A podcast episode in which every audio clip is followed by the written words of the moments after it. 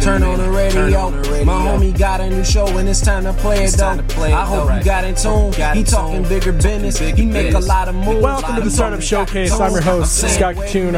I'm streaming live on my own Facebook page because because uh, I had time to do that today. I don't know. I was just like bumping around trying to avoid the Eli's cheesecake in the kitchen. And, uh, you know, I, did you get any cheesecake? I did not, but Jen was telling me all about it. So it I smells amazing. It. I looked at it. It's it's nut free, so the wife can have some. She said no. She's smart too. I guess we're just going to settle for Shamrock Shakes later. uh, you can't not. I mean, it's it's St. Patrick's Day. The river is flowing green, which is good for the good for everyone, right? Is it? No, it's not actually. It's it's not good for the environment. It's probably not good for anybody. But um, the drinks are flowing, and uh, I'm drinking coffee, no booze. So uh, I hope to change that soon. Yeah, not yet. Not, well, not until your it's mother's dinner. Yeah, mother's mother, lovely mother. I'm going to have drinks before dinner, so uh, don't judge. All right, we got a great show as I mentioned. Uh, we're going to jump right into the startup showcase, which I feel like we should do more often. We should just jump right to the showcase. I mean, what's all the talk about anyway? Uh, Sam Parks, CEO of Sapient Industries, just to give you a plug here, he's going to tell us about the company. It's using machine learning to eliminate energy waste. Um, we're using green dye to make a different kind of environmental waste. He's trying to solve energy waste problems. Here's the kicker on Republic. You can go to republic.co slash sapient. Uh, they've raised over $356,000 already, which is 1400% of their, uh, of their goal. 45 days left to go. Uh, so I'm really excited actually to hear Sam's pitch because that is while while a lot of companies raise a lot of money like that, they don't raise it that fast, and so there's got to be something here that that is is on the race. So, uh, without further ado, Sam, welcome to the show. Hey Scott, thanks for having me. Of course. Um, so we're going to make it quick. I know you got to jump on a flight. So here's what we're going to do. I I'm. I'm going to have you. I'm going to have you pitch uh, a one minute pitch of exactly what Sapient is, does, how it works, etc. Uh, and then I want to pepper you with some questions and and see why you are uh, kicking butt right now. Got it. Sweet. Cool. All right, go ahead. So, yeah, so we're solving the problem that is about a third of the energy consumed by your average commercial building is completely invisible. Um, and that third is plug load, actually, the plug load of the building, or the energy that's consumed by all the devices plugged into electrical outlets. So we solve that problem by taking off the shelf smart outlets, actually, like the ones that you would put in your home, and we equip them with a high power uh, analytical dashboard for facilities managers and, and building owners that's capable actually of understanding the types of devices that are plugged in using machine learning. Um, and with that information, we can actually automate efficient behaviors for the thousands of, of devices in a building. And for our pricing, we adopted a hardware as a service model that adopts, uh, it involves a small one time activation fee followed by an annual subscription fee. And it actually keeps overall costs of the system so low for our customers that we overcame an industry standard year, year and a half sales cycle for property tech with a sales cycle that today averages about about six weeks. Um, so, because of that, I think that's a big reason why we've gone from about five buildings in our sales pipeline to over a hundred thousand in the last few months. Awesome. So, uh, if I get this right, um, you know, there's this is sort of like IT management for energy. So, like, there's a bunch of startups uh, in Chicago. Genuity is one that goes to mind, uh, as well as many others, Freshworks and others that are in the IT space, where they basically have a, a, right. dashboard for people to manage the usage and what tools and what equipment and all that other kind of stuff. Um, but yours is focused on energy, which if you're in a big city like Chicago, you see the buildings that have that sort of green label as in that they're energy efficient. It's a, ma- I mean, if you were just to look at all of the major buildings and developments across the globe, that ha- like just saving energy there has to make a gigantic impact on on the world from that standpoint. But then from a business standpoint, I think people forget that not only is the property manager and the owner have to pay a ton of money uh, for wasted right. energy, but they save a ton of money if the buildings are green, and even more, those expenses ultimately get passed through to the tenants. So if you're looking for a space, being you know whether you're a big company or not, it really is advantageous if you know what you're doing. Am I right? Yeah, yeah, absolutely. And in fact, uh, we found pretty surprisingly, actually, we we thought that our conversations were going to be centered around how much are we going to reduce your energy bill, which we do a really good job of. We reduce plug load by about thirty percent just from turning off devices that should be off. Um, but that ends up only being a check mark, actually, in, in the conversation. We start with that. They say, is it going to save me? When's it going to, when am I going to have it paid off? We tell them, you know, two to three months, probably. Um, and then after that, 90% of the conversation is, what else can I do with this information, actually? Because no one's ever metered this before. No one's ever had high fidelity information about the way that the people in their building consume. You know, people have had occupancy numbers for a while now, and, and people have had building wide uh, energy measurements and sort of demand prediction for a while now. And there are great companies out there doing that. But the, the information that is how do people consume with the thousands of devices in a building, that's it's totally new. So um, there are even opportunities for savings that, that we haven't even seen yet. It's funny you mentioned that. Like the other part of this that comes to mind is sort of uh, the invisible part. You mentioned 36% of energy is consumed by buildings completely invisible. And, yeah. and I don't think that, I mean, maybe you you calculated this in, but I don't think that even includes, or at least from a knowledge standpoint, when I go into our office on the weekend, the TVs and stuff are still on. And the amount right. of, of wasted stuff that beyond like the major stuff, just the, the little stuff, the amount of stuff that's wasted because we don't know a that there's a way to calculate and to, and to monitor, and B, we're not monitoring, so who cares, right?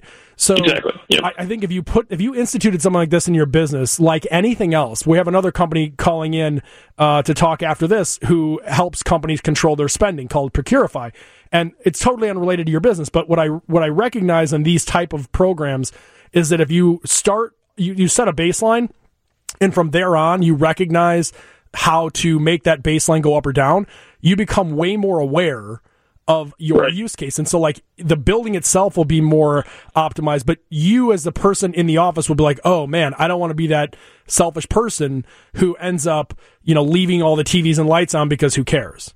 So there's like right, right. bigger impact on this in addition to just the obvious. Yeah, yeah, it's it's really surprising. I mean, we have customers that have um, one in particular had 40 3D printers for a co-working space, and as far as they were concerned, they were buying filament for those printers, so therefore they were needed, uh, which was a false assumption. We found that they needed six. Um, so they just canceled the lease uh, and saved tens of thousands of dollars on those 3D printers. They never would have known that. So it, there are lots of different kinds of waste, and like you mentioned with those TVs, a lot of times, you know, in these big uh, office, commercial office buildings, you've got hundreds of cubicles and you have no way of knowing whether you need all of those. And, and that's it's kind of alarming um, that you know so little about the things that are used in a building.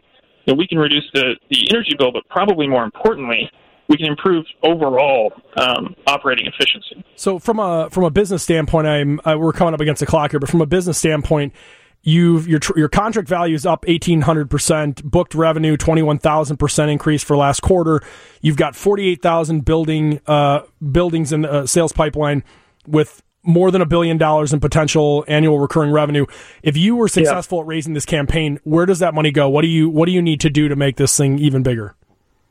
Yeah, so actually, that forty-eight thousand, we just recently doubled that uh, okay. last week. So gonna, we're, that's a three billion dollar uh, opportunity now. Yeah, yes, yes. Um, so, which is really exciting. This this round, which we will be announcing the details of at the completion of Republic, um, that's used to build out all the bells and whistles that make scaling and installation easy.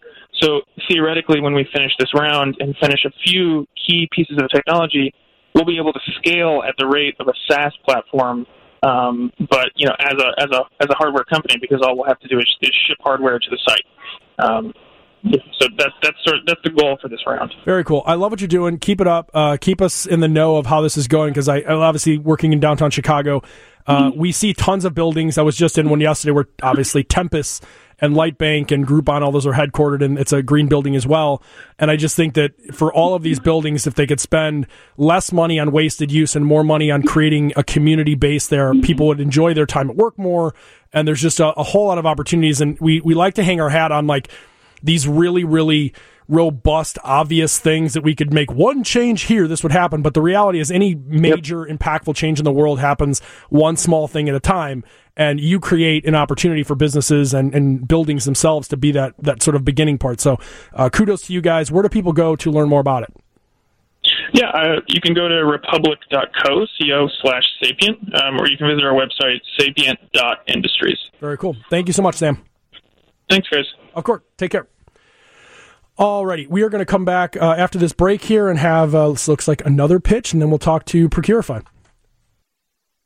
Welcome back to the Startup Showcase. I'm your host, Scott Kitun. Joining me on this show, Joe, the CEO of Pen Pal Schools. If you were listening on my Facebook page, which you probably weren't because there's only like three people listening, no, not Go Irish, Matt Furman. That's who just said Go Irish, and that's no no deal. Uh, go Marquette.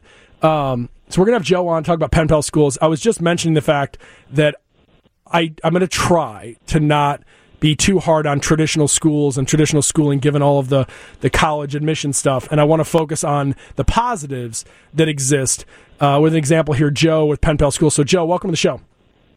Hey, thanks for having me. Of course. Uh, I don't even have to say it. I just said it like before the before we came back on the air.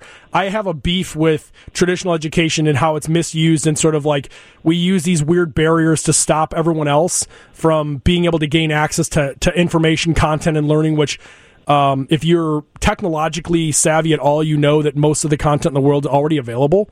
So like mm-hmm. it's, it's, kind of BS.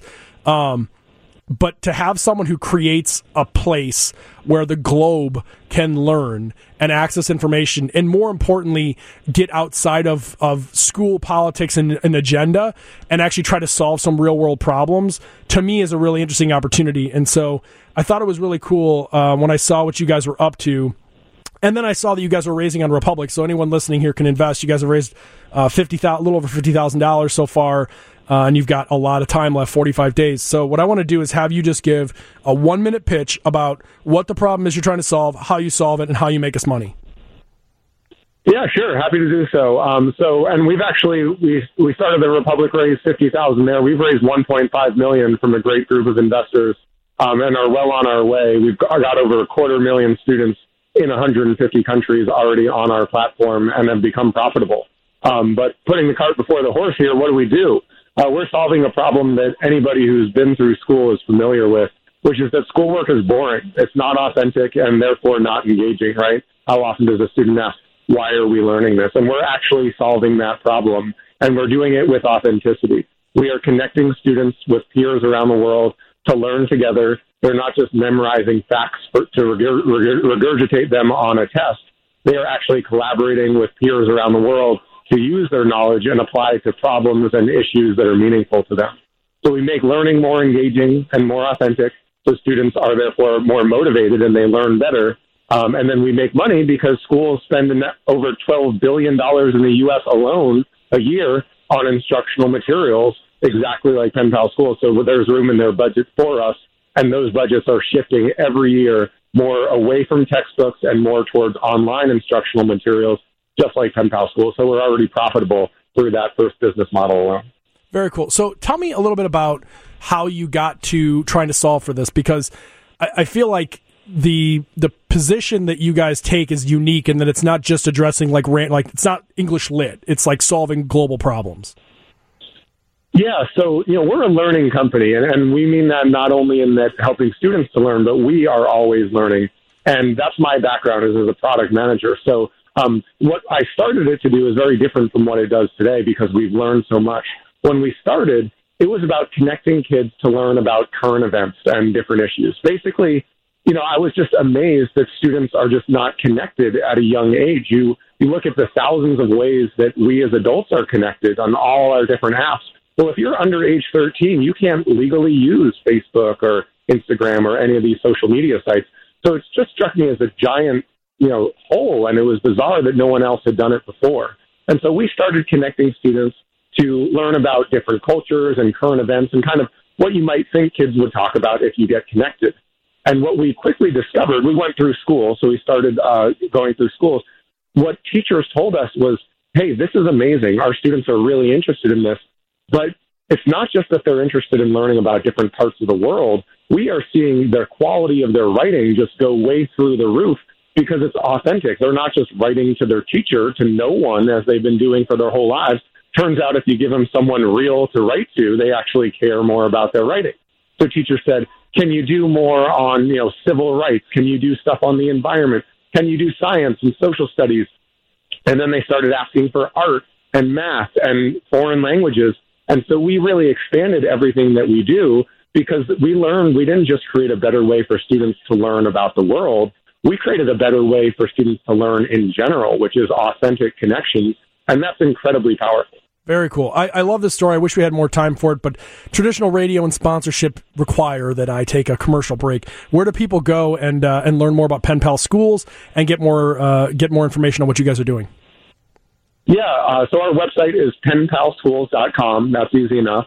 And then uh, we have this awesome crowdfunding campaign going with a lot more details on the financial model, how we've already become profitable, and our big plans for the future. That's at republic.co slash penpal dash schools. There's a little dash in there between the pen pal schools. Yep, and just so people know, uh, you're connected. You've connected 320,000 students over 7,000 schools and 150 companies. So you guys are going strong.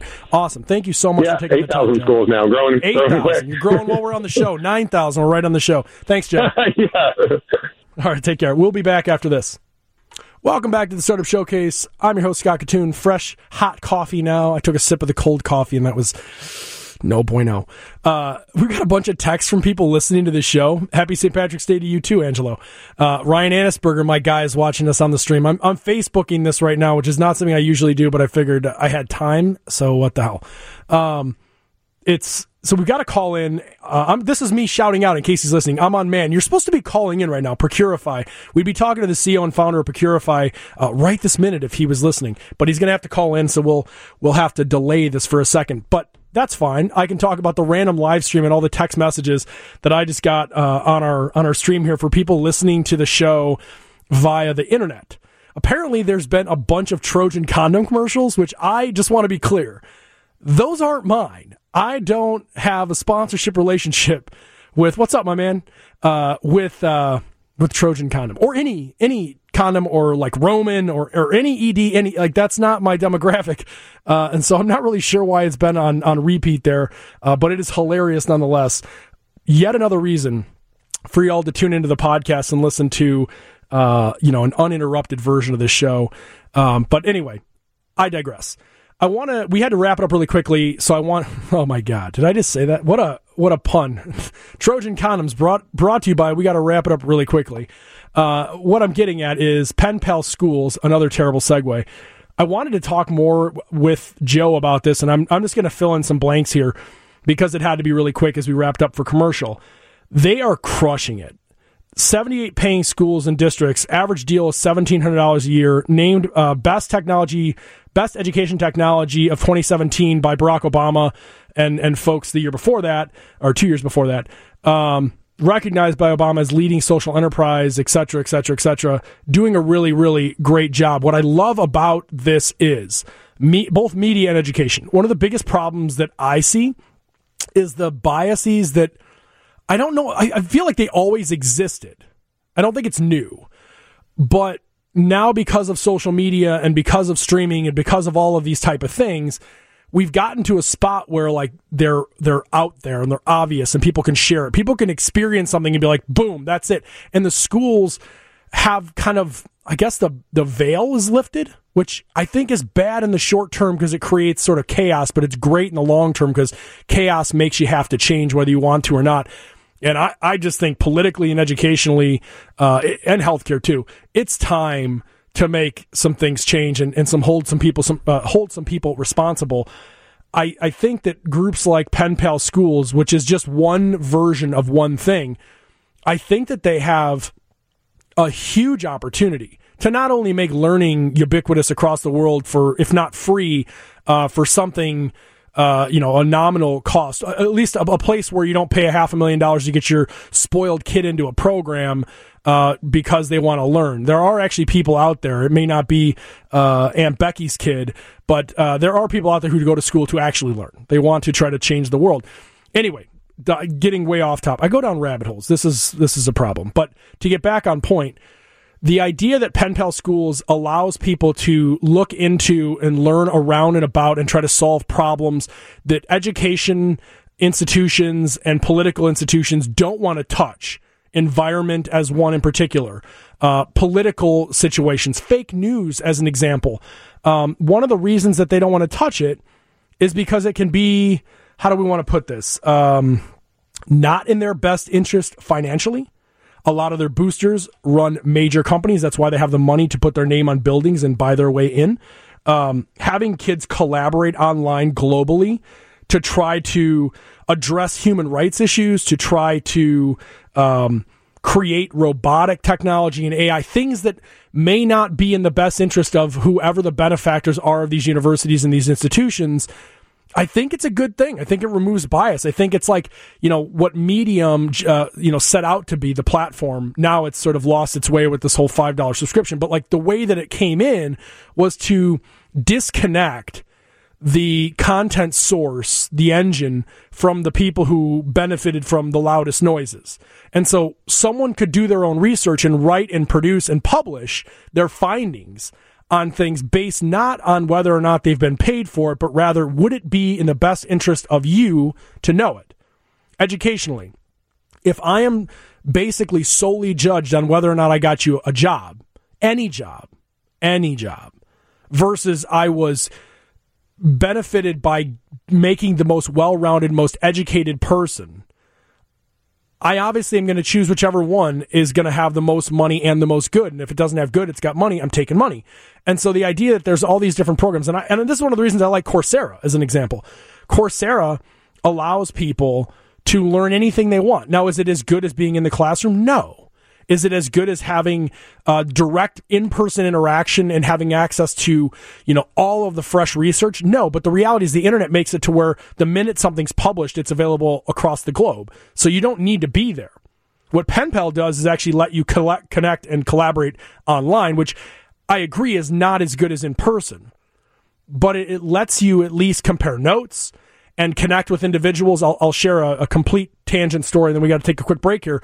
I was talking to a couple founders. Um, one of which actually this is a, a, great a great timing for this because of this unfortunate ridiculous tragedy that took place in New Zealand. A company called Aegis AI uh, was on my podcast, and Sonny, who's one of the co-founder, the, the, whole point of the company is basically to create an AI over top of, of video cameras that are in buildings so that if the moment someone pulls out a firearm, it immediately alerts police that there's an active shooter, tells them where they are so that they can coordinate and immediately go get them instead of walking in blind and getting, and getting shot. We talked about the, the tragedy in Aurora here locally. Uh, and how this could have, if not prevented it, you really can't prevent it, but they could absolutely cut down on the response time. Okay, anyway, Sonny was having a conversation on the internet with another person who he met randomly, Ben, his co-founder, and they were collaborating on information around how could one create a, a, a, software that could potentially solve or at least contribute to the solution to ending gun violence, at least mass shootings. Didn't know Ben at all but they collaborated over shared information and ultimately have become co-founders and now in the process of raising one and a half million dollars to build a piece of technology that will hopefully uh, make what happened uh, yesterday not happen anymore. Um, and you know whether they will or not is is not the point. The point is that the opportunity would not have existed if there weren't collaborative tools online and a place for two people to meet and and compare notes. So that is the reason that I am constantly harping on the education thing. I think we've gotten to a place where the world is so spread out and everyone still knows each other and Facebook and all these social media platforms. I hate them, but I also love them because they do connect people for good, even though sometimes it's for bad. So, without uh, any any more uh, harping on this sort of thing, I, I, do think that if nothing else, you should go check out PenPal and you should check out some of these other places because it's it's super interesting stuff that that we're entering into a world where an entire globe could have access to 4G phone data, Facebook, and thus have access to educational tools for nothing, for no cost, basically, which is incredible. I'm going to take a quick break and we will be back after this, hopefully with Aman. If not, I'm just going to keep jarring on and you can follow me on my Facebook channel right now and be one of the only two people listening. So I'm Scott Kitun. This is WGN Radio AM 720. Boom. Welcome back to the show. I'm your host, Scott Kitun. Uh, Aman, my friend, are you on the show now? Procurify. Is Aman there? Do we have him? Hey, Aman, how you doing? Good. Hi, Scott. How are you? I'm doing great. How about yourself? I'm doing very well. So, um, I'm I'm excited to talk to you about Procurify because uh, we've had a couple of of early early stage companies call in uh, prior to your call here, and they're both in areas that um, have nothing to do with with your business, but at the same time model wise and sort of value prop wise are very in sync with your business. So to see where you guys are much further along the, the road here, I think it's going to be an interesting uh, conversation. The, the main gist of the previous callers was around like making a better use of energy, time, and money and particularly from a business standpoint of like it's one thing to to like have an objective or a budget. It's another thing to know where that money goes and it's yet another thing to know which of those expenditures actually are valuable and like how to continue to spend not just like wisely but also spend in the you know not not feel fearful of taking risks does that make sense that's pretty spot on well if you're hiring I, I would, i'm happy to join the team well, I think you uh, just pitched the entire company for us right there, so I appreciate that. No, so t- tell me, tell me more specifically, like how I, as a business operator, um, can use can can use your business. It was very interesting. I mean, you touched on you know three kind of segmentations of, of spend or the idea of that, but it's really about the culture. And, and at the end root, you just said it, which was take risks but spend wisely and it's always I, I think a, a crossroads between decision making and you know understanding what are the decisions you can take risks with and so for us you know spend is always this enigma of like fear or you know money being spent in an organization. Like it's all it's all, there's always some challenge with that or some control that has to be on that. So i think it, it just inherently uh, risk is more difficult when you're thinking about spending money. Um, so for us, we really try to accumulate that idea and really transform it into what we call spend culture. That you know the, the culture of the organization and how they want to proceed either growth or sustainability really should define the decisions around spend. And so for us, uh, building a platform that allows you to kind of configure, you know, whatever real nature of your organization is, but at the end result, from the point in which you want to make a decision to when it's executed, is all managed through this platform that allows you to take risks, have accountability and structure that at the end of the day, you know at the best feasible decision point, you are you are doing your inherent best. So no, we really I, I focus. Totally get that. It's yeah. like no, yeah. I just want to. like so. Have you read the book uh, "From Good to Great" by Jim Collins? Yeah.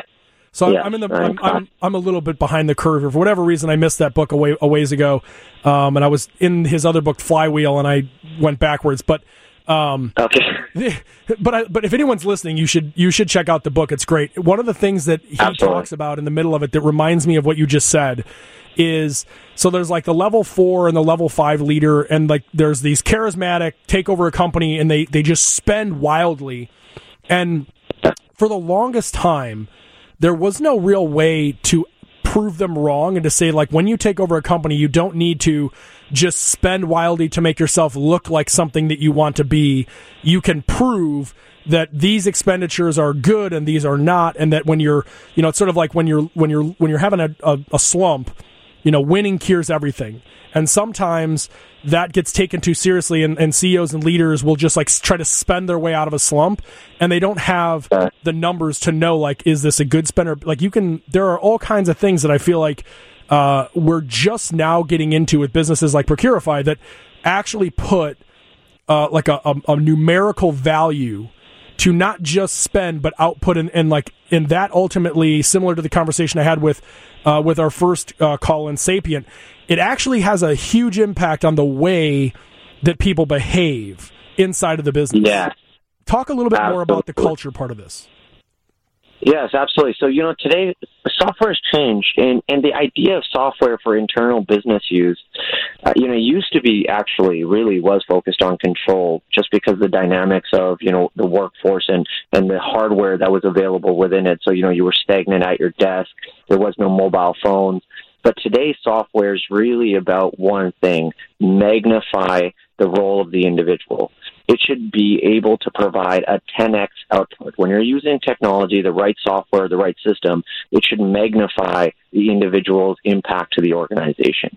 And it's really what we focus on for the culture is remove and eliminate the mindset of fear on decision making and don't create bottlenecks or, you know, what happens is if you make a mistake with spend and you have no system in place, you put a policy.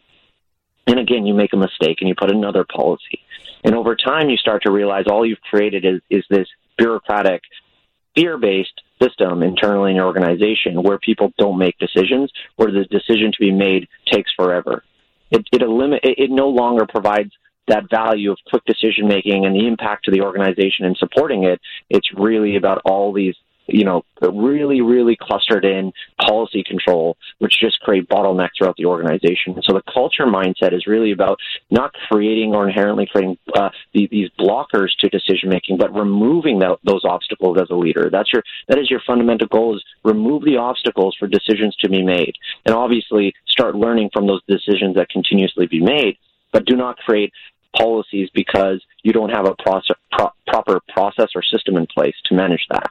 Does that make sense? It makes 100% sense. In fact, uh, I want to double down on it. I mean, we only have a couple minutes, so I'm going to try to make it quick and short here. But um, the, the, the thing that I preach to founders all the time, and, and also large companies that we've worked with in the past, the reality is I try to get everything down to unit economics because if I can find yeah. the levers that I need to pull, I have as much control as I humanly can. And when I look at what you guys are doing and you talk about the spend, I think, in the culture around it, I, I think that there's this sort of like apprehension for people to put a valuation on not just the spend on like r&d but like on human capital people you know again really alluding to the book like people it's not just people it's the right people that you have on a team and i think that you can identify in particular using procurify this is one of the things i thought was a big value I think you can identify, you know, X number of individuals, X number of teams, X number of dollars spent on these things. It might be a return of 50, 60, 75 cents on the dollar, which is not good versus other teams and other initiatives that are a dollar 30 or dollar 40 return on every dollar spent on that employee. And ultimately it helps you know not to fire, but should I lend more support to this unit or should I withdraw some support or are there ways to re you know reconfigure the seating arrangement? I don't mean literally but like who's on which team to take the most value? And that that's the part that you're uncovering that I think leaders in the past had to rely on a gut check. You are uh, 100% correct. So I really need to bring you on our team here because that is uh, that is the, the inherent truth of it. You're really not here to to manage the mistakes. You're actually here to support the confidence and the growth of your team, and understanding that every every every decision is just a data point to make the next best decision. It's it's and so right. You're by, so right. Right. And by creating a system around that where you can centralize all that data, you can then start to make just more efficient and smart decisions for your organization to grow stronger. Which further proves the point why people should not be afraid of tech, the AI, and all this stuff. The conversation around it's going to take our jobs. It's just not not actually it's like not, the, the, best value. No. It's actually about making us better decision makers, better, stronger, faster, uh, which ultimately is great. beautifully said. Um, yes, 100% better decision makers. That's the point. And you guys have built an awesome uh, piece of software to, to help address that. So tell people where they can go to learn more about this and get in touch with you guys. Oh, I appreciate that. I mean, you can Google spend culture and take your own quiz on understanding what your organization runs like, and you can at uh, procurify.spendculture.com. You can also go to procurify.com and learn more about us there. Um, and if you're ever interested in uh, joining Scott on your side, I'd love to see you on our careers page and see if there's anything that fits your fits your fancy. I've, I've, got a, quite a business going on already, but I but I uh, would love to connect with you offline about this because I'm fascinated. I think when I'm done, I'm gonna I'm gonna take the uh, spend culture test and, and, share it with people. I'll put it on our Facebook page at Technori, and people can can check it out because I, I, really do think it's a it's a hugely important part of scaling a business. So, uh, Aman, thank you very much for taking the time today. Thank you very much, Scott. Really appreciate it and really uh, appreciate the thoughtful questions and discussion. Of course. Take care. Have a wonderful weekend. You too. Thank you. All righty, folks. We're going to take one more break, come back with my good friend Dane Neal, and hit the news.